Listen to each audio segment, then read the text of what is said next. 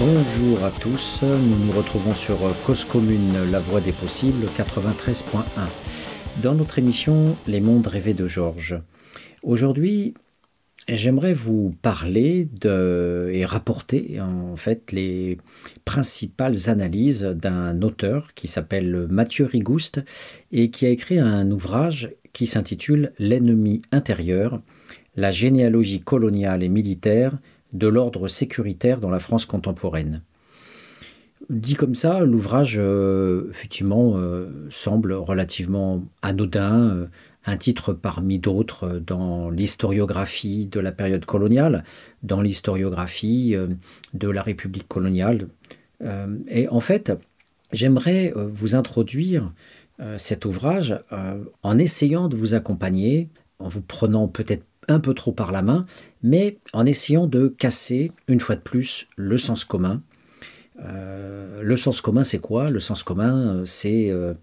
diraient les marxistes, l'idéologie incorporée,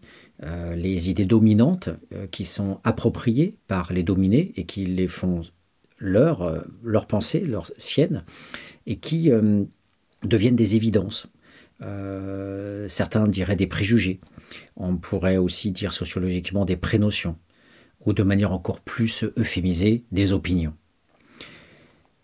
Toutes ces idées qui circulent sur euh, l'histoire coloniale française, aujourd'hui, depuis une vingtaine ou une trentaine d'années, euh, tendent à casser euh, le sens commun qui est associé à la mission civilisatrice de l'État républicain et de manière générale aux nations civilisées, que ce soit les États-Unis, l'Europe ou d'autres États, notamment en Asie.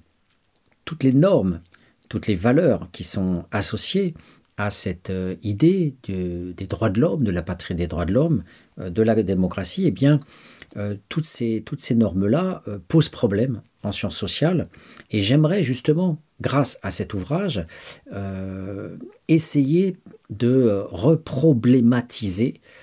pas seulement la question coloniale, euh, mais la question de la démocratie en tant que telle. Alors, c'est un support, en fait, euh, cet ouvrage, mais pour pouvoir commencer l'analyse, et non pas directement rentrer dans le vif du sujet, il faut produire une cassure symbolique. Il faut parvenir à, à déranger euh, l'auditeur, à, l'introduire en fait dans un malaise. Et pour l'introduire dans ce, dans ce malaise, euh, j'aimerais commencer par euh, un reportage que, que j'ai regardé de TV5 Monde et qui m'a été envoyé en lien par Hamid Mokadem, qui est chercheur en Nouvelle-Calédonie et qui travaille euh, sur euh, la Nouvelle-Calédonie, mais aussi bien sûr sur euh, les violences coloniales en Nouvelle-Calédonie, notamment les violences faites au Kanak. Alors, ce lien qui m'a été envoyé par ce collègue est très intéressant. je dois avouer que je suis sans doute un mauvais intellectuel, puisque je ne suis pas au courant de la détention de Khaled Drarini dans les prisons algériennes depuis plusieurs mois. Euh, numéro d'écrou 22244. Ce, ce, journaliste qui a commencé à, exister en 2014 euh, dans la foulée du printemps arabe euh, qui se manifestait dans les autres pays du Maghreb et qui a mis beaucoup de temps à arriver en Algérie, donc un, début de libéralisation en 2014 avec l'apparition de, de télévisions privées et une sortie en fait de la, de la, de la raison d'État et de la télévision d'État, comme c'était encore le cas en France jusqu'au début des années 70, puisque le général de Gaulle tenait d'une main de fer euh, l'ORTF et le, responsable de l'audiovisuel français devait rendre euh, sa programmation euh, régulièrement au ministre de l'Information, qui lui-même le répercutait au, président de la République. Et donc il y avait un contrôle direct, comme aujourd'hui en Algérie, par le président de la République, de tout ce qui peut se dire euh, sur les ondes euh, télévisuelles. Alors on apprend dans, euh, dans ce reportage qui est consacré à ce journaliste héroïque qui, dans la foulée du mouvement de libéralisation Irak et de cette révolution du sourire, a essayé d'apporter de, un petit peu de, de, liberté, de critique, de controverse, comme s'intitulait son émission. Et on apprend donc qu'il proposait des émissions avec des invités qu'il critiquait. une mission, voilà, là aussi, il faut faire un parallèle avec la France. Polak a été supprimé par Chirac en 1986 lors de, la première cohabitation. Donc, euh, est-ce qu'il y a une différence? Oui, euh, Polak n'a pas été emprisonné, euh, il a tout simplement été viré de la télé. Peut-on pour autant établir un, parallèle radicalement opposé, un dualisme entre démocratie et autoritarisme, alors qu'il y a cette sorte de continuité dans euh, la censure, de continuité dans le contrôle par l'État des médias. D'un côté, Chirac qui vire Polak et ses débats, son droit de réponse qui a tant euh, plu aux Français qui, l'adoraient et, et qui le regardaient avec euh, passion tous les samedis soirs. Et de l'autre côté, ce, président algérien qui supprime les émissions donc relativement critiques et va euh, faire arrêter ce journaliste par la police. On, a un reportage sur TV5 Monde qui est très intéressant et qui nous, qui nous montre que euh, deux petits valets euh, bien connus en France ont servi les intérêts de Bouteflika qui se présentait pour la cinquième reprise à l'élection de 2014, Smaïn et Khaled. Voilà, donc deux bouffons deux bouffons exemplaires euh, de la zone grise de Paul Nizan. Je reviendrai régulièrement sur euh, cet ouvrage exceptionnel de Paul Nizan que tous les lycéens en philosophie devraient lire, Les chiens de garde. Cet ouvrage est, est une critique radicale de la philosophie et j'avais préparé, j'avais déjà préparé une autre émission qui ne devrait pas tarder à passer sur euh, Cause Commune, euh, où je proposais aussi une critique radicale de la philosophie. Voilà. Et, Paul Nizan s'en prend bien sûr à la philosophie, aux philosophes, et, à ce que les philosophes font subir à la philosophie, euh, en étant le plus souvent dans une vision dominante et bourgeoise de la philosophie, comme pensée éthérée hors des, luttes et des souffrances de l'humanité. Donc je vais y revenir en, citant ce, grand, ce grand intellectuel qu'est Paul Nizan. Donc on a là, avec euh, Paul Nizan qui nous parlait des chiens de garde, donc euh, qu'on pourrait aussi, euh, de manière plus générale, appeler la zone grise. La zone grise peut être médiatique, elle peut être intellectuelle à travers les chiens de garde, elle peut être plus sociale à travers les mulâtres à la Martinique, qui sont l'huile dans le rouage de la domination néocoloniale entre les, les béquets et les noirs, qu'on dit là-bas les nègres, et les noirs antillais prolétaires. Donc ces, deux bouffons, Smaïn et Khaled, ont accepté d'être payés euh, pour euh, participer à une chanson, euh, voilà, une chanson avec d'autres comédiens. Et donc Khaled Trareni avait épinglé quelques-uns de ses comédiens en les invitant sur son plateau. et il était parvenu à leur faire dire qu'ils avaient été payés par Bouteflika pour, pour accepter de chanter les louanges en bons héros, comme on disait auparavant sous l'Ancien Régime, un bon héros euh, en faisant euh, l'éloge chanté de cette clique euh, militaire autoritaire et, de ces valets au pouvoir que dit civil. voilà, quel que soit le passé héroïque du grand résistant que fut Bouteflika. Et en fait, à un moment donné, donc, en écoutant cette émission de Roreni, où il chahute des hommes politiques, notamment le Premier ministre euh, qui deviendra le président à son tour, qui, une fois que l'émission euh, a été arrêtée, euh, a dit en coulisses Tu veux être une star, tu vas voir. Donc on, a là, tout de suite en, coulisses la, la, vision fasciste de, ces élites qui veulent tout, tout, de suite régler leur compte aux, aux, acteurs qui sont libres et qui veulent tout simplement introduire du débat. Voilà. Et et donc, euh, ce, journaliste extrêmement courageux qui a poussé au maximum la liberté audiovisuelle, qui a ensuite accompagné le mouvement Irak dans la rue en, nourrissant ses reportages euh, de, cette vie euh, populaire, de ces manifestations et de, de toute cette volonté de, libéralisation du peuple algérien, eh bien, ce, ce, journaliste a subi euh, moult intimidations, harcèlements, menaces, euh, alors qu'il se battait, disait-il, pour la liberté de la presse. Euh, et on lui reprochait évidemment cet engagement, mais comment Comment un journaliste peut-il se contenter de rapporter, soi-disant, la neutralité des faits, quand dans les faits, il subit la censure et qu'il ne peut même pas être neutre, puisque en se taisant dans un régime de censure, automatiquement, il prend le parti du pouvoir et du cela va de soi dominant. Donc la neutralité n'existe pas dans un régime d'oppression, puisqu'on ne peut que être du côté du parti de l'oppression. Donc c'est ce que tout oublie bien sûr euh, tous les autocrates et tous les fascistes, notamment algériens, euh, en prenant le parti de la liberté, en fait, il prend le parti de la neutralité parce qu'il permettra beaucoup plus de donner la parole, on va dire, à ceux qui sont dans l'ordre et à ceux qui sont dans le désordre. Bien sûr, à ce moment-là de l'État d'Algérie, se battre pour l'Algérie, c'est se battre pour le désordre qui euh, tente de, promouvoir un nouvel ordre euh, plus libre. Donc, euh, on l'a beaucoup attaqué sur ce régime-là, mais le pire reste à venir. Que diront euh, les hommes politiques, euh, ce président euh, fantoche qui représente bien sûr toujours l'armée, l'armée qui pille, hein, qui pille les entreprises, qui pille tous, les, secteurs économiques, comme en Égypte. ce sont une armée tentaculaire qui contrôle le gaz, qui contrôle bien sûr toute l'économie juteuse, et comme en Birmanie, la junte militaire qui contrôle les bijoux, les émeraudes, les rubis comme le Parti communiste chinois, voilà, qui contrôle dans un capitalisme d'État euh, entièrement l'économie et qui se sont répartis les, entreprises et les, plus grands, euh, les, plus grandes, les plus grands secteurs juteux de, l'économie. On, a eu donc cette, cette, euh, le serpent a mordu, cette réplique, en disant que ce journaliste aurait donc collaboré illégalement avec des chaînes étrangères et il aurait euh,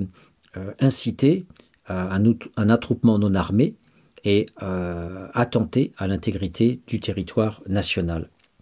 Après finalement des arrestations et de gardes à vue et des libertés conditionnelles, il a finalement été placé sous, contrôle judiciaire. et en dépit de tous ces manifestants et ces, manifestations de soutien à son égard, eh bien, il a été finalement interné une nouvelle fois avec un, jugement euh, de, parade, arrêté le 29 mars, enfermé à la prison de Coléa et jugé, justement, comme je l'ai dit, euh, en étant traité de collaborateur, parce que notamment, euh, il s'était empressé aussi de diffuser ses idées par tous les canaux possibles, donc en passant par les réseaux sociaux, comme en pouvant être invité ici ou là auprès de, de, collègues étrangers. et donc, qu'il ait ou pas euh, collaboré avec des chaînes étrangères, c'était de toute façon euh, des chaînes de médias. Euh, voilà, donc que ce président Tebboune donc nous disait que il a été un, mauvais journaliste et on verra plus tard que c'était même pas un journaliste. il se rend donc il s'est rendu dans une ambassade étrangère. Donc le président de la République algérienne dit on est plus proche du mouchard que du journaliste. Hein. donc je reviendrai sur ce schème de l'espionnage, du traître, euh, du collabo euh, inféodé aux puissances étrangères. Et donc son père, le père de, du, journaliste, a, réagi, puisque c'était une famille euh, engagée historiquement dans la résistance contre la France coloniale, et a parlé d'insultes ignobles faites à sa famille, puisque des noms de rues, même à Alger, portent le nom de, cette famille Drarini, qui euh, a aussi donné euh, des preuves de, de courage et de, liberté dans, dans, la résistance. Donc, ce, ce, pourquoi parler de Drarini? D'abord, parce que j'aimerais partir de l'autoritarisme de la dictature en Algérie, de ce, de ce pouvoir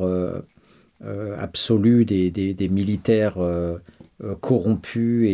et, fascistes qui, qui pillent le pays euh, à leur profit et qui placent sans doute des milliards à droite à gauche euh, dans les paradis fiscaux. J'aimerais partir de, de cette évidence où tout le monde court derrière l'évidence d'un État autoritaire, d'un État autocratique, d'un État corrompu, d'une junte militaire prête à enfermer les journalistes. tellement on pourrait dire que nous sommes tous d'accord sur cette évidence, sur cette nécessité d'être critique, nécessité d'aller voir et de poser les mots. Euh, c'est un État autoritaire, ce sont des acteurs corrompus. Euh, les petites marionnettes Smaïn et Khaled dans, dans leur euh, dimension théâtrale minable d'intellectuels organiques, de chiens de garde ou de zones grises, sont voilà une sorte de symbole de la facilité avec laquelle on peut prendre des petits bouffons et, les remuer et les laisser s'agiter pour euh, qu'ils puissent sortir euh, quelques vocalises en faveur du pouvoir. Et c'est toujours facile pour un sociologue, pour un journaliste d'être dans cette euh, pente générale pour dire, bon, que, que, que nous fait Tebboune euh, Tebboune, il utilise un argument facile, c'est le schème de la trahison qui est toujours utilisé par euh, toutes les dictatures. Euh, ce n'est pas un, national, euh, il est inféodé aux puissances étrangères, il, ne représente pas la nation, il n'est pas de notre côté. Nous, nous sommes les militaires qui défendons la nation, algérienne ou égyptienne ou birmane. Nous représentons le peuple. Euh, alors que lui, effectivement, ne, veut que déstabiliser notre pays. Donc, euh, c'est pour ça que Tebboune a dit il se rend dans une ambassade étrangère, euh, que effectivement, il est, il est un mouchard, et,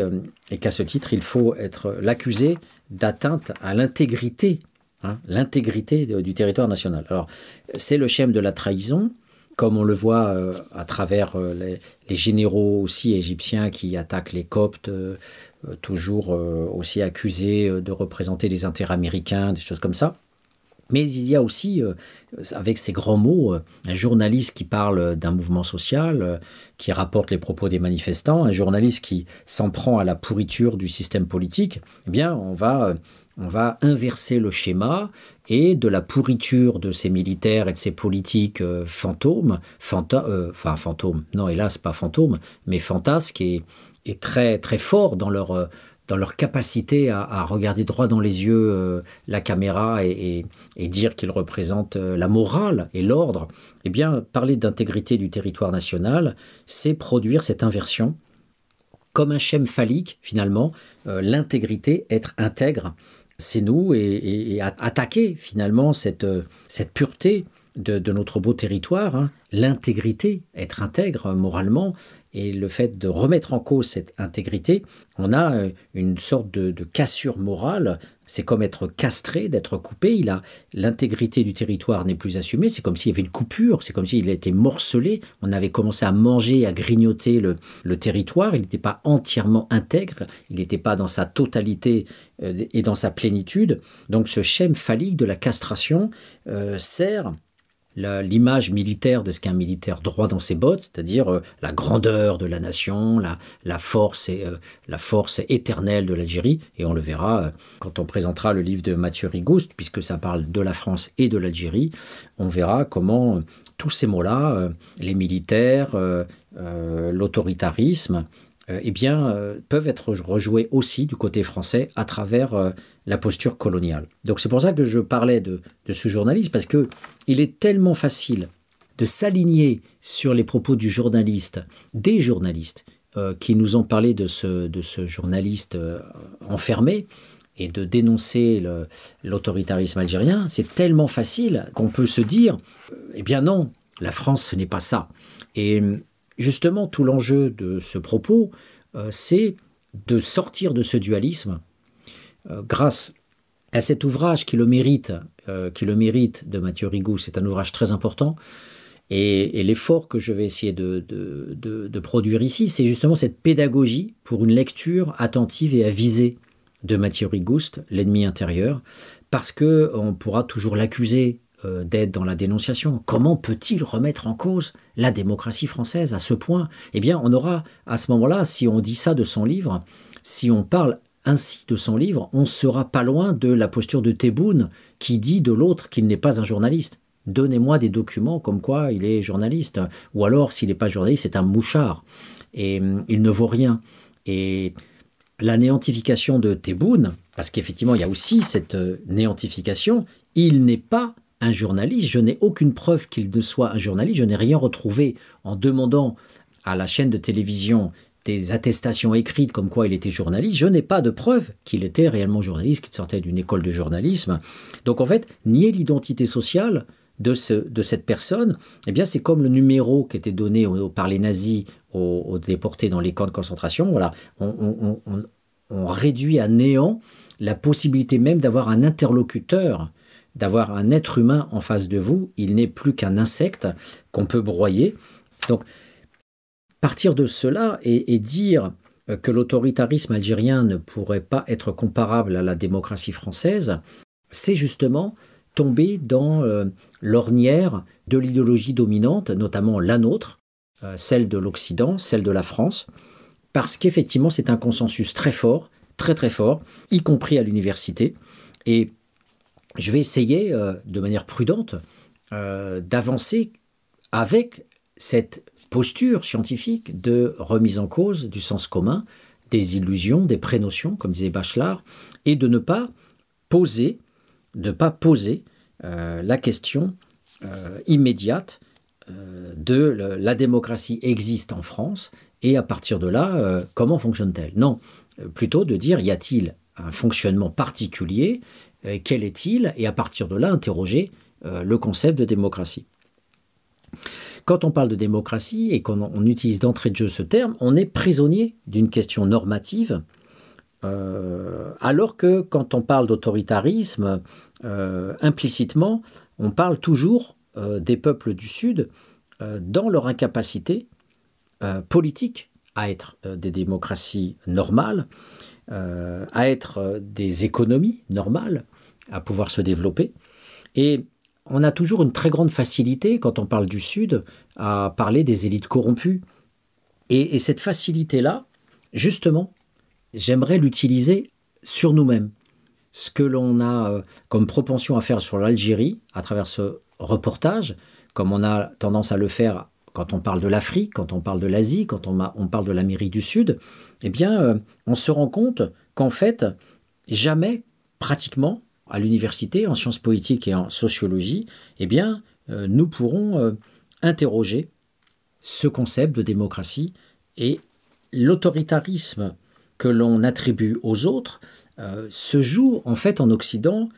sous la forme d'une censure.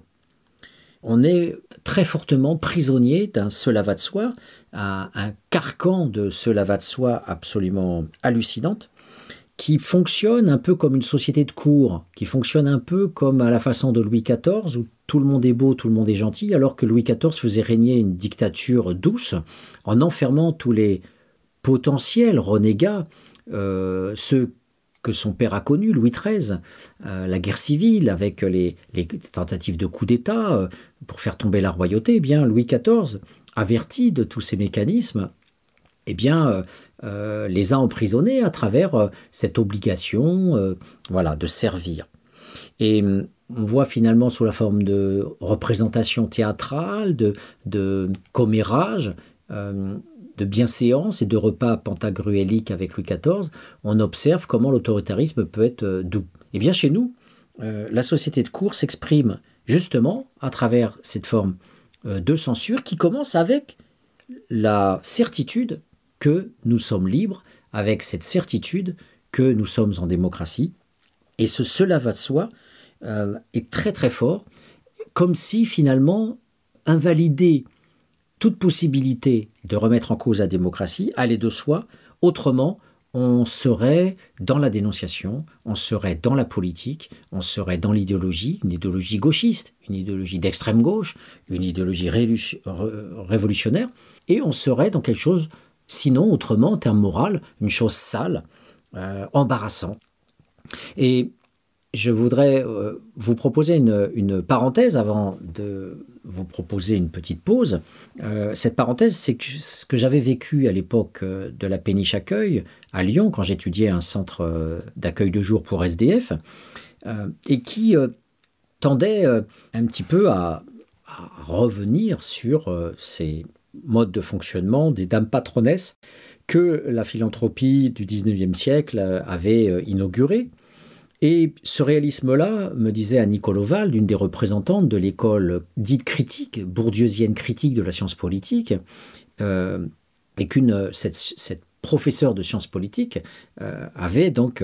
fortement critiqué en me disant Patrick, tu n'as pas le droit de parler de, comme cela des, dames patronesses. Et donc, alors même que, encore récemment, j'en reparlerai dans une prochaine émission, la thèse de Julien Lévy consacrée aux grands exclus atteste encore que le régime de traitement des SDF est, euh, sur les grands exclus, guère différent de ce que je pouvais étudier dans les années 90, et, qu'il est fait effectivement de beaucoup de maltraitance et de violence. Mais cette censure et cette autocensure imposée par une collègue de l'université permet de sentir déjà sur euh, quelque chose où il n'y a pas un enjeu extraordinaire, eh bien, euh, le refus du réalisme euh, le refus de cette mise à nu de la réalité de la prise en charge des SDF, tandis que les dominants nous parlent de mise à l'abri, d'accueil, de regard fraternel, chaleureux, toutes sortes de choses sur lesquelles je reviendrai en présentant la thèse de Julien Lévy, parce que, ayant été rapporteur, pas rapporteur, mais membre du jury de, cette thèse, j'ai eu l'occasion de pouvoir effectivement prendre aussi le contre-pied de mes collègues qui avait euh, tendance là aussi à, ne pas euh, euh, s'adosser à ce travail pour donner à voir toute l'idéologie de l'idéologie de l'amour boltanskienne qui, qui perle, qui suinte dans le discours des politiques publiques, tandis que les réalités de terrain sont bien plus sordides et conduisent, et ce n'est pas une métaphore, à des collectifs tels que les morts à la rue. Donc parenthèse fermée, euh, censure, censure, euh, cela va de soi. Et euh, on a donc une corruption des âmes, faite d'abandon, faite de lâcheté. Et cette idéologie de, la zone grise, hein, des collabos, des chiens de garde, comme disait Paul Nizan, eh bien, j'aimerais vous lire un petit passage de cette critique faite par Paul Nizan des philosophes de son époque. Et je vous la propose après une petite pause. On se retrouve dans quelques instants. Cause commune à Paris, 93 ans en FM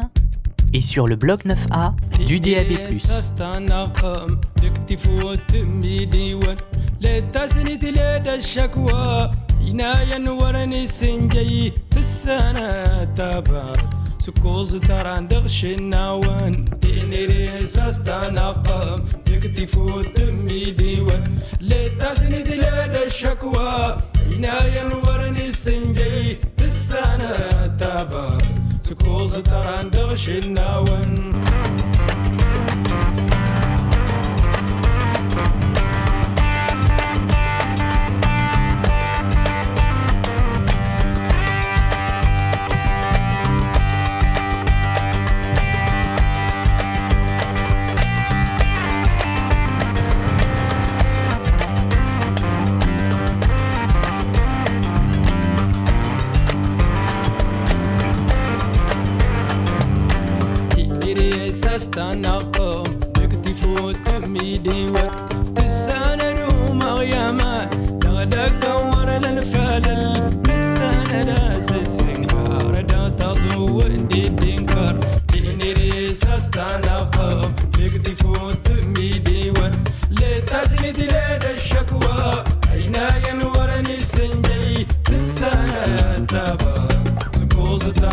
push it now.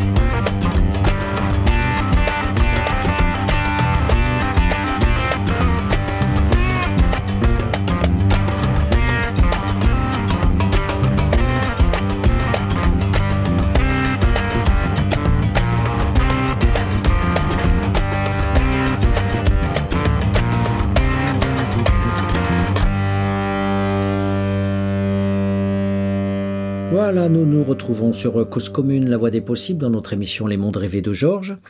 Euh, une émission aujourd'hui consacrée à la présentation, sans doute sur plusieurs émissions, de l'ouvrage de Mathieu Rigouste, L'ennemi intérieur, la généalogie coloniale et militaire de l'ordre sécuritaire dans la France contemporaine. C'est paru à la découverte il y a quelques années. C'est donc une tentative, en fait, euh, euh, de présentation pédagogique. Alors je, vais avoir un comportement très directif quelque part, euh, alors je dirais pas autoritaire, ça me gênerait quand même, mais voilà, au lieu de vous parler directement de, ce bouquin, j'aimerais euh, faire du mal à l'auditeur qui aurait tendance à venir euh, tout armé pour se dire que cet ouvrage est une critique de l'armée de ce qui s'est passé en Algérie et des, et des réflexions idéologico-pratiques des généraux et colonels et capitaines ayant euh, organisé la guerre d'Algérie avec euh, tout ce que l'on sait de, quadrillage de la population, de déplacement des populations, de regroupement dans des camps et de centres de torture. Mais on est loin d'avoir euh, maîtrisé ce qui, s'est passé en Algérie si on ne lit pas cet ouvrage sur la doctrine militaire et l'immensité du continent idéologique et de la pensée coloniale militaire qui finalement a essaimé et, s'est implanté jusqu'à jusqu'à aujourd'hui, euh, que ce soit dans l'ordre de la colonie à maintenir en Algérie ou que ce soit dans l'ordre du traitement des populations algériennes en France. Et pour euh, donc présenter cet ouvrage, il était important de ne pas partir de l'idée que euh, la démocratie s'impose comme schéma de base à partir de laquelle on se questionnerait sur la France coloniale comme s'il y aurait une démocratie euh, essentialisée, et cette, démocratie euh, aurait vu cohabiter, naître, euh, grandir et se développer une forme de colonisation autoritaire, voire fasciste, qui ne l'aurait pas traversée. Euh, comme s'il pourrait y avoir coexistence euh, entre deux États, d'un côté la démocratie, de l'autre l'autoritarisme, ou le totalitarisme, comme disait Anna Arendt, ou bien à l'intérieur même de la démocratie, un, secteur démocratique dans l'Hexagone et à l'extérieur euh, des pratiques coloniales, autoritaires, voire totalitaires, voire fascistes. et, ce dualisme-là est, rarement interrogé pour qu'on puisse sortir de l'hypothèse qui en fait même pas une hypothèse, qui est un préjugé, le préjugé, euh, l'opinion, le sens commun, qui nous invite à penser notre régime politique comme étant d'emblée démocratique. Ça ne veut pas dire que notre raisonnement est une critique politique de la démocratie, ça nous invite à dire que la science a le droit de remettre en cause toute forme de prénotion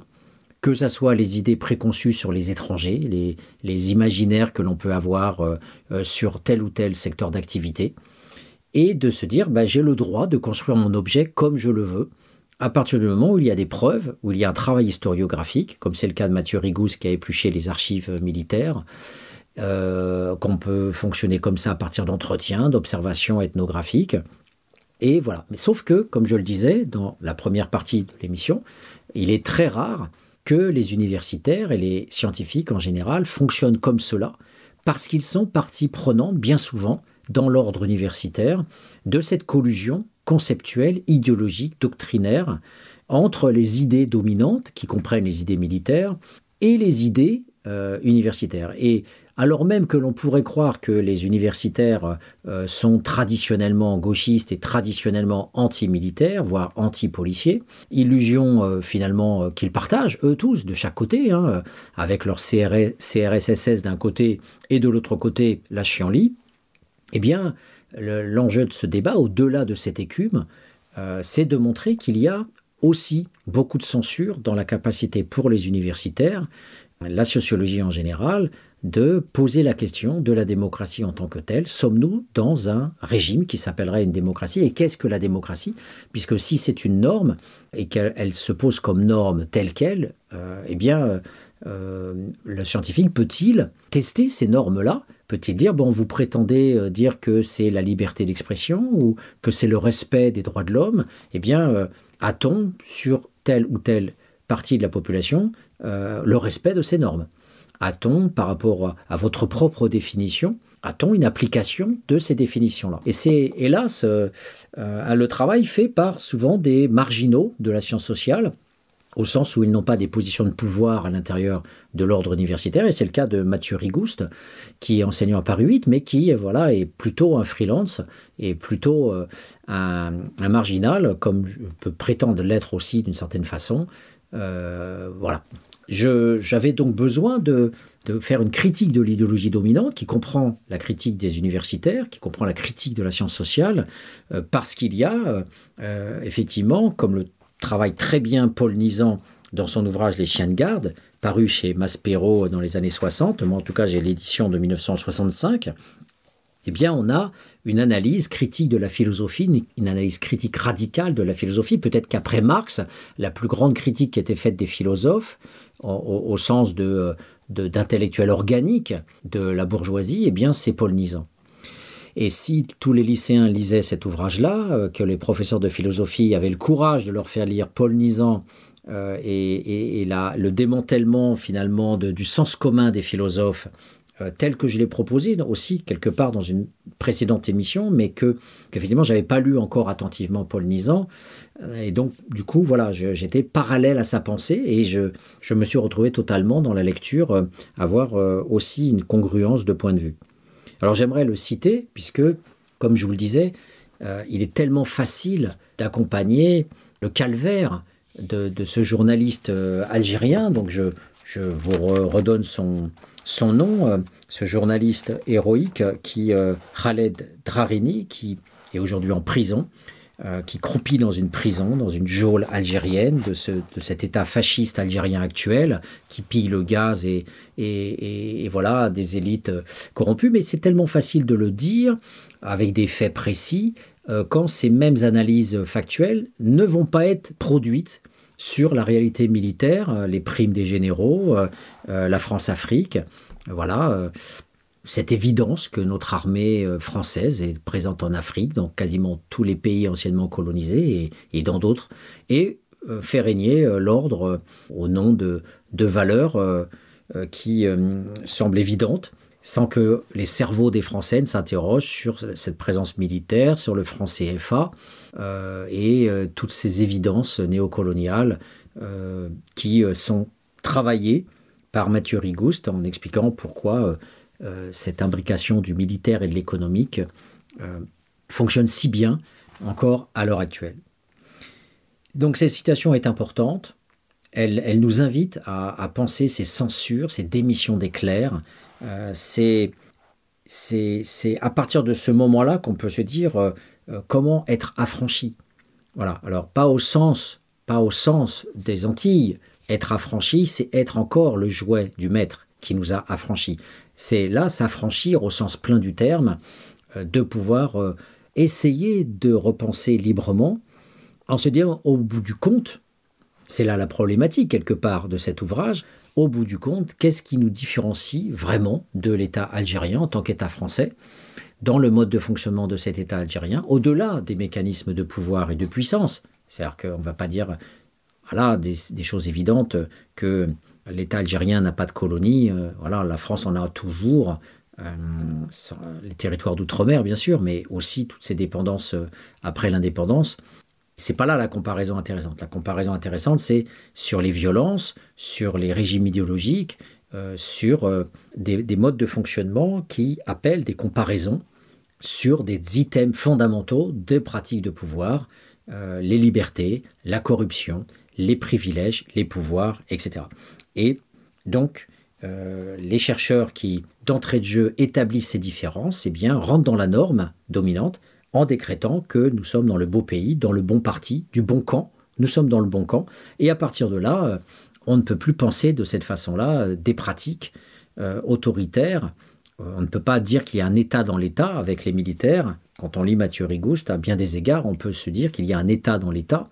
que parallèlement à la démocratie formelle, à la démocratie des élections, il y a euh, un autre État dans l'État, un autre mode de fonctionnement euh, quasi indépendant, euh, avec des modes de fonctionnement, des, écoles, des salaires, des circulations, des dispositifs de pouvoir, de savoir pouvoir, comme dit Foucault, et à, commencer bien sûr par euh, le pouvoir militaire. Alors, Paul Nizan s'en prend aux philosophes, il s'en prend euh, à ces, à ces personnages-là. Et pour moi, critiquer, enfin reprendre Paul Nizan, c'est faire un clin d'œil avec les sociologues d'aujourd'hui, euh, sociologues évidemment euh, qui ne, ne pourront pas accepter la pensée de Mathieu Rigouche, quand bien même il a été publié par La Découverte, qui est quand même un éditeur qui fait autorité. Et c'est vrai que essayer de provoquer l'auditeur, le, faire sortir de, de ses tranquillités et de ses facilités, eh bien c'est un, prérequis pour pouvoir entrer dans la pensée critique de Mathieu Rigouste. Voilà, j'essaye de préparer la lecture de cet ouvrage. Bien sûr, je ne peux pas le lire, euh, mais en tout cas, je vais essayer de, vous montrer qu'on est pris nous-mêmes euh, dans euh, ces ornières des illusions. Nous sommes dans la caverne platonicienne quelque part. Alors, je lis ce passage très beau de, de Paul Nizan. Nous vivons dans un temps où les philosophes s'abstiennent. Ils vivent dans un état de scandaleuse absence. Il existe un scandaleux écart, une scandaleuse distance entre ce qu'énonce la philosophie et ce qui arrive aux hommes en dépit de sa promesse. Dans le moment même qu'elle redit sa promesse, la philosophie est en fuite. Elle n'est jamais là où l'on aurait besoin de ses services. Elle est, ou plutôt paraît, démissionnaire. Il faudra même parler d'abandon de poste, de trahison. Quand on entend que la philosophie parle encore de relations ou de rapports, de phénomènes et de réalités, d'élans vitaux et de noumènes, d'immanence et de transcendance, de contingence et de liberté, des âmes et des corps. Quand on entend M. Brunswick, qui est le plus grand homme de cette pensée-là, faire un cours sur la technique du passage à l'absolu,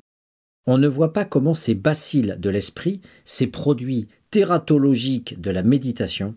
pourraient expliquer aux hommes vulgaires que nous convoquerons avec une complaisance sans lassitude la tuberculose de leurs filles, les colères de leurs femmes, leur service militaire et ses humiliations, leur travail, leur chômage, leurs vacances, leurs guerres, les grèves, les pourritures de leur parlement et l'insolence des pouvoirs. On ne voit pas à quoi rime la philosophie sans matière, la philosophie sans rime ni raison. Les philosophes paraissent ignorer comment sont bâtis les hommes, ne point connaître ce qu'ils mangent, les maisons où ils habitent, les vêtements qu'ils portent, la façon dont ils meurent, les femmes qu'ils aiment, le travail qu'ils accomplissent, la manière dont ils passent leur dimanche, la manière dont ils soignent leur maladie, leurs emplois du temps, leurs revenus, les journaux, les livres qu'ils lisent, les spectacles de leur divertissement, leurs films, leurs chansons, leurs proverbes. Cette ignorance étonnante ne trouble point le cours paresseux de la philosophie. Les philosophes ne se sentent point attirés par la terre. Ils sont plus légers que les anges. Ils n'ont pas cette pesanteur des vivants que nous aimons. Ils n'éprouvent jamais le besoin de marcher parmi les hommes. Je n'aime point cette tradition qui est ici depuis Descartes. Alors là, ici Descartes. Au lieu qu'en cette grande ville où je suis n'ayant aucun homme, excepté moi, qui n'exerce la marchandise, chacun y est tellement attentif à son profit que j'y pourrais demeurer toute ma vie sans être jamais vu de personne. Je me vais promener tous les jours parmi la confusion d'un grand peuple, avec autant de liberté et de repos que vous sauriez faire dans vos allées, et je ne m'y considère pas autrement, les hommes que j'y vois, que je ferai les arbres qui se rencontrent en vos forêts, ou les animaux qui y paissent. Le bruit même de leur tracas n'interrompt pas plus mes rêveries que ferait celui de quelques ruisseaux. Fin de la citation. Je continue avec Nizan. Cependant, la philosophie contemple une idée de l'homme, et elle pose et résout un certain nombre de questions à son sujet, mais non au sujet de tel homme particulier qui existe et qui doit manger. Par exemple, la liberté est pour elle un enchaînement de concepts ou une approbation de la durée la plus secrète. Mais que diront de ces jeux les hommes qui travaillent à la chaîne, pour qui la liberté n'est rien que la dramatique conquête de tout ce qu'ils n'ont pas?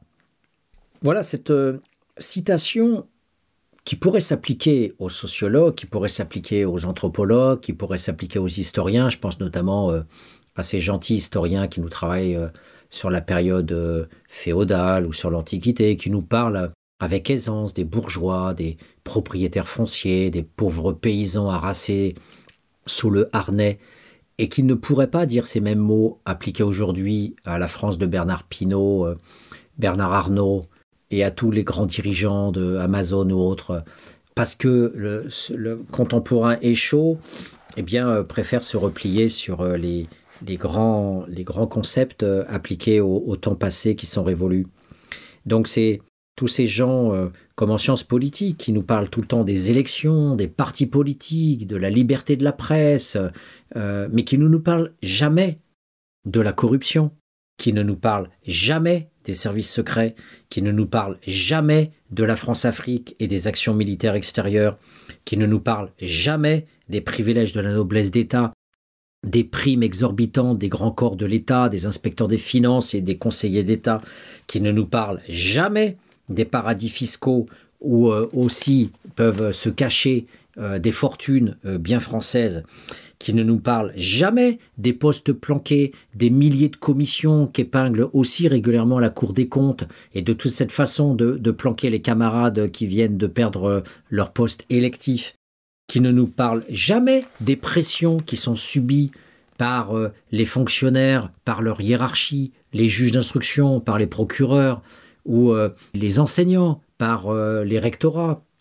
qui ne nous parlent jamais de cette justice toujours expéditive euh, pour le petit vendeur de cannabis, alors que on va mettre dix ans pour épingler un corrompu de Levallois ou un corrompu du détournement d'argent du Crédit Lyonnais, quand bien même il serait coupable, comme euh, Lagarde, eh bien, elle a été jugée coupable sans punition. Elle, est, elle reste en liberté, tandis qu'on l'a considérée comme coupable. Voilà, on a une justice qui rend coupable des gens sans sanction. Voilà, c'est cette parodie euh, burlesque euh, et pourtant tragique, voilà, et qui ne nous parle pas donc de ces dénis de justice. mais où sont-ils les chercheurs en sciences politiques? Où sont-ils les chercheurs en sociologie qui ne nous parlent pas des VIP de la prison, qui ne nous parlent pas du colonialisme et de l'impérialisme? Mais ah non, ne cherchez pas de ce côté-là. Plus personne aujourd'hui ne parle de colonialisme et d'impérialisme. On ne parle que des outre-mer. Et vous aurez beaucoup de colloques. Euh, alors on parlera du post-colonialisme et vous aurez beaucoup de gens de Sciences Po qui viendront vous parler du post-colonialisme, euh, mais à aucun moment qui vous diront que le colonialisme continue derrière les apparences de l'indépendance. Jamais. Jamais. Euh, voilà, donc où sont les universitaires, où sont les sociologues critiques, où sont les intellectuels? Voilà la question qui est posée. Et par chance, on pourrait dire, on a de temps en temps des ouvrages exceptionnels, comme celui de Mathieu Rigouste, L'ennemi intérieur, donc les militaires, euh, qui vont construire euh, la figure de l'ennemi, d'abord dans la période coloniale, ce qui va autoriser toutes les formes d'extermination des opposants, euh, jusqu'aux euh, formes de stigmatisation et de disqualification euh, de cet immigré, donc toujours la figure coloniale, mais cette fois-ci dans le, dans le pays. Donc, la démocratie est-elle un acquis? Eh bien, cela n'est pas possible. Il faut d'abord partir de ce questionnement. Comment une démocratie peut-elle être coloniale? Ça peut être une problématique. Comment est-il possible que on puisse avoir des régimes de terreur alors qu'on a en même temps l'élection au suffrage universel, euh, soi-disant liberté de la presse? Voilà. Alors, il est intéressant de, citer, euh, non pas Mathieu Rigous, mais la citation faite par Mathieu Rigous, qui est celle de Michel Foucault. Alors, je, cite l'introduction de son ouvrage euh, avec la citation de Michel Foucault, qui sert à introduire ce qu'il appelle euh, le, nouvel ordre sécuritaire. Est-ce que Foucault nous parle de démocratie? Écoutons cette citation, écoutons ce passage de Michel Foucault. Les rapports de pouvoir, tels qu'ils fonctionnent dans une société comme la nôtre, ont essentiellement pour point d'ancrage un certain rapport de force établi à un moment donné, historiquement précisable, dans la guerre et par la guerre. Et s'il est vrai que le pouvoir politique arrête la guerre, fait régner ou tente de faire régner une paix dans la société civile, ce n'est pas du tout pour suspendre les effets de la guerre ou pour neutraliser le déséquilibre qui s'est manifesté dans la bataille finale de la guerre. Le pouvoir politique, dans cette hypothèse, aurait pour rôle de réinscrire perpétuellement ce rapport de force par une sorte de guerre silencieuse et de le réinscrire dans les institutions, dans les inégalités économiques, dans le langage, jusque dans les corps des uns et des autres. Alors, cette citation est peut-être un petit peu complexe parce qu'il faudrait se la répéter plusieurs fois et pourquoi pas en faire aussi une émission de deux heures où on reparlerait de surveiller et punir, bien sûr, et des dispositifs de savoir-pouvoir. Et je referai probablement une émission pour actualiser un peu cet ouvrage majeur de Michel Foucault, Surveiller et punir, qui euh, nous parle non pas de la démocratie, mais qui nous parle de ce contreversant du libéralisme bourgeois. Ça, Michel Foucault va se pencher beaucoup sur cette notion de libéralisme bourgeois. Il va se dire, mais au fond, qu'est-ce qui autorise le libéralisme bourgeois? Eh bien, les carcans, les carcans qui existent pour empêcher le peuple d'exister. Et donc les disciplines, euh, que ce soit dans l'école, que ce soit dans l'usine, que ce soit dans la prison, que ce soit dans les institutions euh, psychiatriques, eh bien les institutions sont des émanations de ce pouvoir d'État, de cette guerre qui est faite par le pouvoir politique. Alors bien sûr, Foucault est un philosophe, il essentialise énormément, euh, on ne sait pas trop euh, d'où sort son concept de pouvoir, euh, c'est pas grave, il est, il est encore pris par la pensée philosophique. Mais en tous les cas, à aucun moment il utilise la démocratie. Il dit voilà, la pensée les bourgeois, pour être libres et pour s'éclater dans la vie en tant qu'acteurs libres, ont besoin de régenter les autres pour que eux ne puissent pas profiter de cette liberté comme eux peuvent en jouir. Et cette position de base le conduit à des réflexions sur la guerre à l'intérieur de la société et non pas du tout euh, sur euh, les mécanismes des droits de l'homme, de la démocratie, etc. Michel Foucault a d'ailleurs été euh, attaqué par tous les libéraux, comme le fameux Ferry, là, qui a été soi-disant philosophe et qui a été un temps ministre et qui a écrit un bouquin qui s'appelle La pensée 68, voilà, pour réduire cette pensée de la sociologie critique à une pensée idéologique, gauchiste. Voilà, c'est le cas typique, voyez, de cette tentative en tant que chien de garde euh, je ne sais plus comment il s'appelle ce Ferry-là, euh, sans doute descendant de Ferry d'ailleurs, qui était un des grands fondateurs de la France républicaine coloniale, hein, Jules Ferry. Eh bien, ce Ferry-là, effectivement, pas par hasard qu'il soit un des épigones euh, de la démocratie libérale, il est effectivement dans son combat contre les penseurs de l'État occidental, il, est un des exemples de ces intellectuels organiques, de cette zone grise, de ces chiens de garde qui euh, permet de, de, de, balancer du côté des ordures et du côté de la dénonciation, du côté de la pensée gauchiste, euh, ce, qui, ce qui est une analyse qui tente de sortir du sens commun pour se dire au fond, derrière la norme qui est faite de cette idéologie de la démocratie, sur quelle base vivons-nous dans l'État occidental? Voilà. Et l'État occidental, eh bien, fonctionne aussi sur ses propres sujets, dans une logique de guerre, non pas contre un ennemi extérieur, mais aussi contre un ennemi intérieur. Et là, il est intéressant de voir que l'ennemi intérieur, ça peut être le peuple, la population en général, et non pas seulement aussi l'immigré. La menace peut être aussi toute la population. Toute la population comme potentiellement aussi euh, rebelle, c'est le cas un peu de mai 68, mais en tous les cas, le socle dur de cette pensée, c'est bien euh, le bouc émissaire, c'est bien euh, l'immigré prolétaire, perçu comme l'acteur qui va, bien sûr, en tant qu'immigré, avoir une pensée musulmane et que, par définition, la pensée musulmane conduit au terrorisme et donc à la remise en cause de la démocratie. Donc,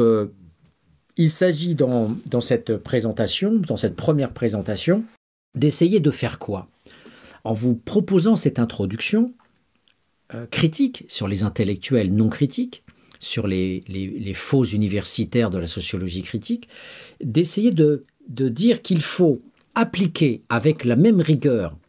la pensée critique sur les États autoritaires, il faut appliquer cette même pensée rigoureuse qui va chercher les mécanismes du pouvoir, qui va chercher là où est la corruption, qui va chercher là où sont les détournements d'argent, les, concussions, les népotismes, les clientélismes, eh bien, il faut avoir ce propre regard-là sans complaisance que, l'on a sur l'Algérie, il faut l'avoir sur la France, sur les militaires au pouvoir. sur nos élites et bien sûr aussi sur nos faux intellectuels. Et c'est sans doute une souffrance que de devoir prendre le risque d'être banni de la communauté euh, euh, sympathique, très sympathique, des universitaires bontins qui s'organisent en colloques, euh, qui dissertent autour des petits fours sur les derniers concepts à la mode, le constructivisme, la sociologie pragmatique, les récits de vie et, que sais-je, mais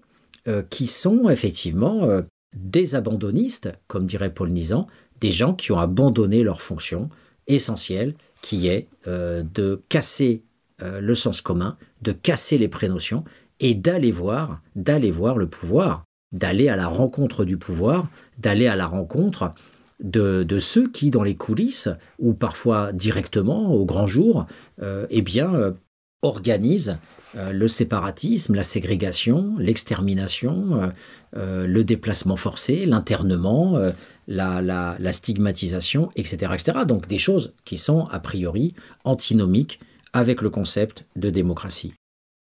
Alors, avant de poursuivre euh, cette analyse et introduire enfin, enfin, euh, les propos de Mathieu Rigouste, euh, j'aimerais encore une fois faire un parallèle avec Paul Nizan, et je voudrais justement l'introduire, ce propos, en vous disant que ce journaliste interné, ce journaliste martyrisé, eh bien, est parvenu, c'est celui, c'est celui-ci qui est parvenu à avoir une interview avec Macron pour lui faire dire que la colonisation était un crime contre l'humanité. Souvenez-vous que les députés ont essayé de faire passer euh, une, dans la loi euh, de 2005 euh, sur je sais plus quoi, le fait que la colonisation avait eu des côtés positifs, le côté positif de la colonisation. Et suite à ça, il y avait un mouvement, cette fois-ci d'intellectuels, il faut le remarquer, voilà, d'universitaires, parce que la coupe était pleine. Et à ce titre, effectivement, euh,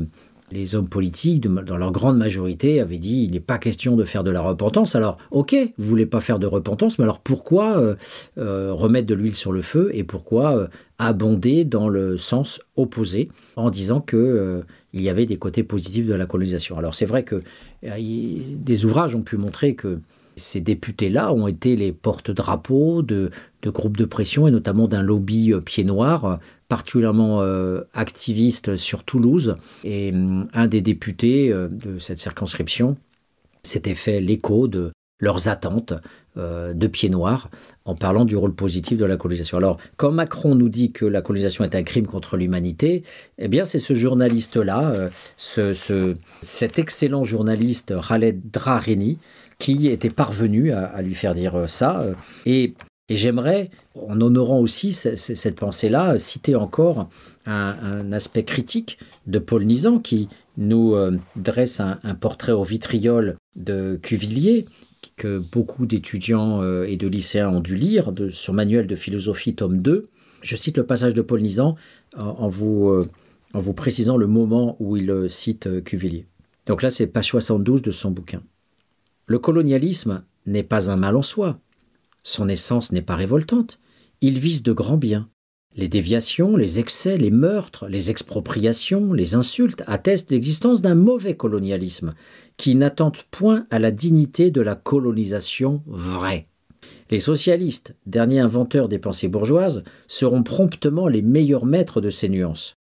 À dire vrai, le système général d'exploitation qui embrasse la plus grande partie de la terre comporte encore certains maux. La nature de l'homme encore n'est pas toujours belle, mais enfin, pourvu que l'on sache voir, le bien des indigènes coïncide avec l'intérêt des colons, des administrateurs, des adjudants de colonial, des missionnaires.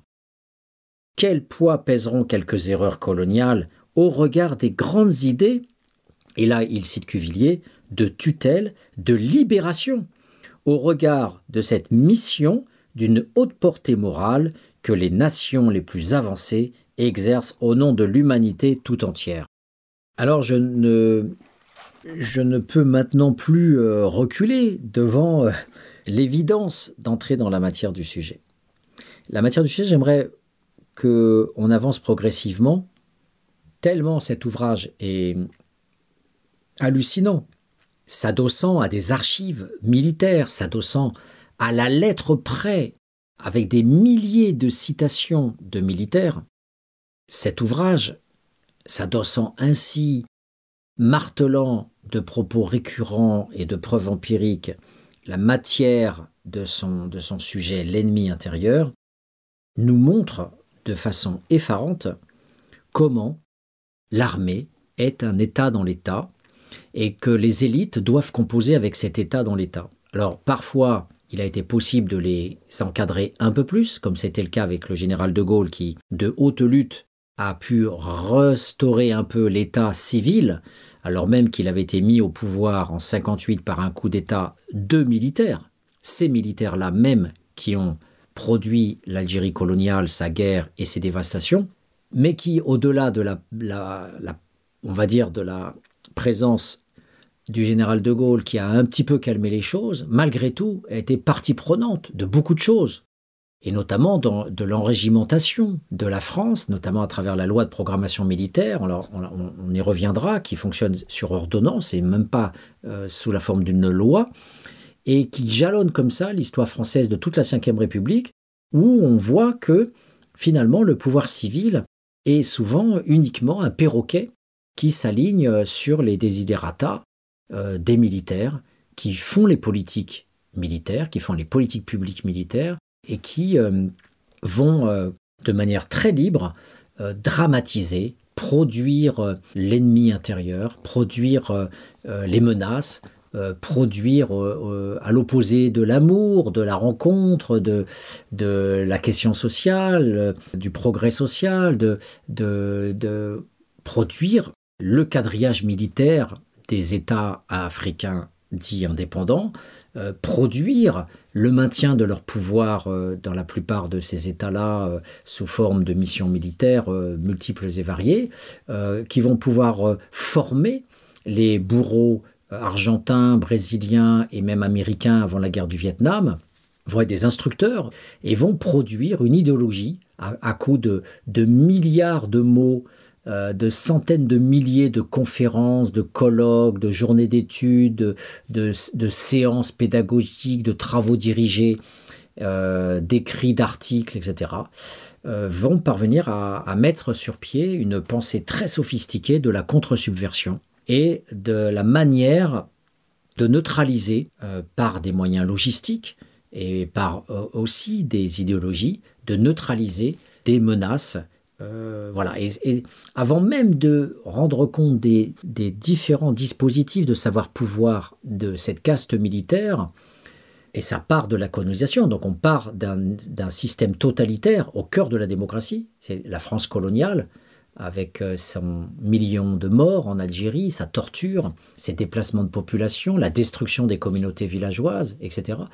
Euh, là aussi, quelle démocratie est capable de produire ça? Est-ce qu'un régime démocratique euh, peut-il être proposé comme fondamentalement démocratique quand il est à ce point associé à ces pratiques-là? Eh bien, partir de, ce cœur de la France coloniale, de la France euh, militaire qui opprime d'autres peuples, et aller jusqu'à aujourd'hui en montrant euh, ce discours de la peur, parce que c'est d'abord un discours de la peur, le discours de la menace. Les militaires produisent et façonnent des budgets, bien sûr, des armements, des moyens de quadriller la population, de les mettre en fiche, de les, de les nommer, de, de les surveiller, de les arrêter, de contrecarrer euh, un certain nombre de, de l'amour, de la rencontre de l'autre. Voilà. Et c'est ça en premier lieu, la première lecture, le premier choc aussi, c'est que on a un État qui a besoin de se protéger, certes, contre euh, un ennemi qui aurait pu être l'Union soviétique et ses menaces nucléaires, euh, qui aurait pu être, pourquoi pas, on peut l'imaginer, une révolution communiste euh, à la sauce stalinienne, euh, si le Parti communiste avait continué à avoir la force qu'il avait à la libération euh, pendant les décennies suivantes. Mais au fond, avec la dissuasion nucléaire, quelle menace existe véritablement sur le territoire? On a des petites fourmis qui sont le prolétariat migrant, eh bien, ce virage qui peut parfois effectivement euh, exploser à la figure de temps en temps sous la forme d'un Khaled Kalkal, qui peut parfois, ou, des, ou les, frères, les frères Kouachi, effectivement, ces petites exceptions-là, vont favoriser euh, un, discours et des pratiques politico euh, militaro-policières de contrôle, de lois d'exception, de lois de sécurité qui visent l'ensemble de la population et qui introduisent non pas une fraternité démocratique comme c'est écrit sur les frontons de nos mairies, mais une peur, une menace, un appareillage de contrôle, de renseignement, de fichage et, au bout du compte euh, des moyens aussi financiers euh, colossaux qui sont mis à disposition de tous ces gens-là. Et tous ces gens-là, ce sont euh, euh, des officiers de, l'armée qui essentiellement euh, proviennent euh, des troupes euh, issues de l'armée coloniale, donc dans l'espace asiatique, euh, bien sûr, euh, d'abord, euh, et puis ensuite euh, en Algérie. Alors ce qui est le thème de cet ouvrage, justement, c'est de rendre compte de quelque chose de souterrain, de relativement caché, comment alors même que euh, ce qu'il appelle la contre-subversion, c'est-à-dire tout cet appareillage militaire visant à, organiser euh, une surveillance constante et une, un, harcèlement et hum, un, contrôle euh, lié aussi à une mise à mort, puisqu'il estime qu'il y a eu à peu près entre 150 et, et 300 000 morts, non pas liés à la guerre d'Algérie proprement dite, mais liés uniquement à ces techniques de harcèlement et de terreur visant à, hum, à, chercher par tous les moyens possibles le terroriste, le, la personne qui euh, va remettre en cause le bon processus de civilisation. Cette estimation, euh, donc à peu près entre 150 et 300 000 personnes, euh, montre que voilà, il y a eu euh, une liberté d'action, mais qui est relativement euh, euh, cachée. Et l'ouvrage vise à la fois à rendre compte, à restituer cette part du cachet qui, s'appelle la contre-subversion ou la guerre révolutionnaire, plusieurs termes ont été euh, utilisés, qui euh, est en fait une doctrine quasiment secrète et qui euh, se dit à, voix basse et avec des mots alambiqués dans les revues de défense nationale. Je reviendrai bien sûr dans la seconde partie de l'émission consacrée à, à l'ouvrage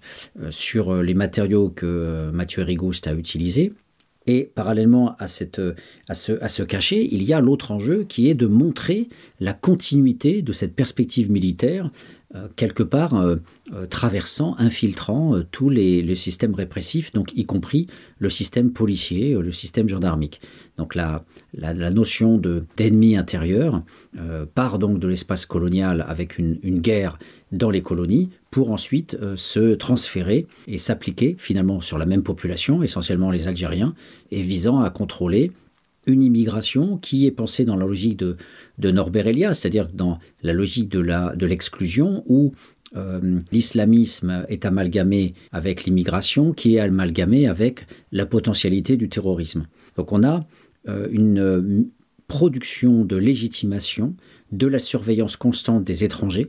euh, partie intégrante du fonctionnement de la République et de la souveraineté républicaine depuis euh, l'espace, euh, depuis les, premiers temps de la colonisation à la fin du 19e siècle, la seconde, la seconde phase du colonialisme français, puisque la première c'est le 16e siècle.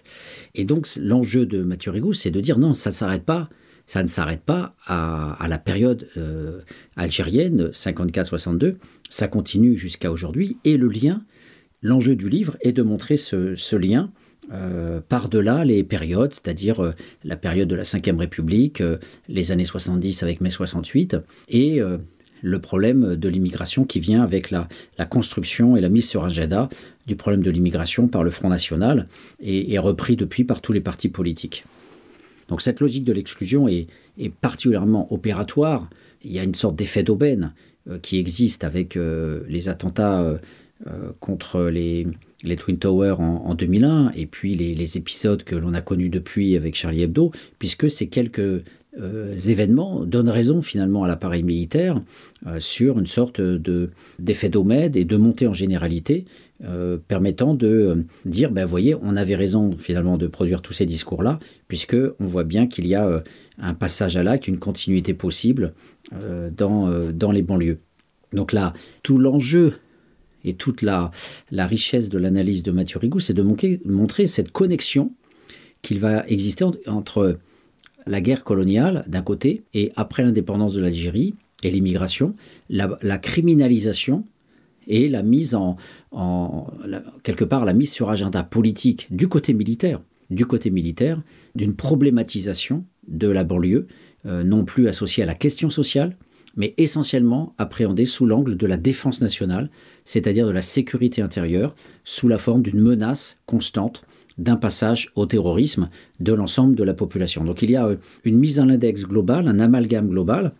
et ce mécanisme de la logique de l'exclusion qui est étudié par Norbert Elias euh, dans les années 50 à propos euh, des fractions nouvelles de la classe ouvrière rejetées par les anciens prolétaires d'un bassin ouvrier donné, eh bien cette logique de l'exclusion s'applique remarquablement bien au cas euh, évoqué dans, dans, le livre de Mathieu Rigouste. Et c'est donc tous ces épisodes-là qu'on va résumer en présentant son, son ouvrage lors d'une prochaine euh, émission. Donc la, la, production, quelque part, de la menace est une production de, de haine qui est donc euh, associée euh, au fait que non seulement, comme dit Mathieu Rigouste, il est hors de question de donner la parole aux indigènes, de dire qu'ils ont le droit d'avoir un, un, État indépendant, que leurs revendications sont justes. Dans la période coloniale, euh, ils ne sont que les suppôts euh, de l'islamisme ou les suppôts du communisme, euh, manipulés par l'URSS. Donc on a une impossibilité radicale de penser les violences coloniales en tant que telles et de, de dire au contraire que rien n'est plus beau sous le harnais, le processus de civilisation, la défense de l'Occident qui existe avec l'Afrique, avec l'Afrique du Nord, euh, premier rempart, disent les militaires, de la défense du pacte atlantique, eh bien cette, cette présence-là est, obligatoire pour empêcher euh, que euh, la guerre froide puisse euh, produire une invasion à la fois du, du péril rouge communiste et du péril vert euh, musulman. Donc c'est bien ce point de départ que propose Mathieu Rigouste euh, d'une doctrine militaire, je vais le citer, euh, nous tentons pour notre part d'analyser à la fois la construction imaginaire de la menace dans l'institution militaire, donc c'est ce que je viens de dire, la production de doctrines de surveillance et de répression. Alors derrière cette expression-là, euh, je vous évoquerai longuement la prochaine fois tout l'appareillage de terreur qui a été mis en place et qui sera tellement bien formalisé que les services euh, fascistes et terroristes de, l'Argentine, du Chili et du Brésil, mais aussi de l'armée américaine, euh, donc que tous ces services-là feront appel aux officiers français. Donc on est loin d'avoir simplement euh, des doctrines, on va dire, euh, purement théoriques. On a bien à faire à, des dispositifs de savoir-pouvoir très sophistiqués. Je les évoquerai en détail euh, parce qu'ils donnent à voir une, capacité euh, tentaculaire de contrôler la population, de quadriller les territoires, de casser les communautés et Euh, surtout, ce qui est très important par rapport aux travaux que j'ai pu faire sur le colonialisme oublié, sur euh, les mulâtres, la capacité aussi à produire de la zone grise, on connaît les harkis, c'est-à-dire de diviser la population pour régner en produisant des formes obligées et contraintes de collaboration. Bien sûr, euh, il y a aussi tout un ensemble de, de, de, de, de pratiques encore plus inavouables qui consistent en fait à attribuer à l'autre, à l'ennemi, des attentats qui sont en fait commis par les services secrets français, par le deuxième bureau, les services de renseignement de, l'armée. Euh, voilà, donc il y aura des troupes aussi spécialisées dans ce type d'enfumage, d'intoxication, visant à faire porter le chapeau à l'autre, mais il y a encore bien d'autres techniques que j'évoquerai. Euh, L'essentiel étant que ce, ce, cet état euh, dans l'état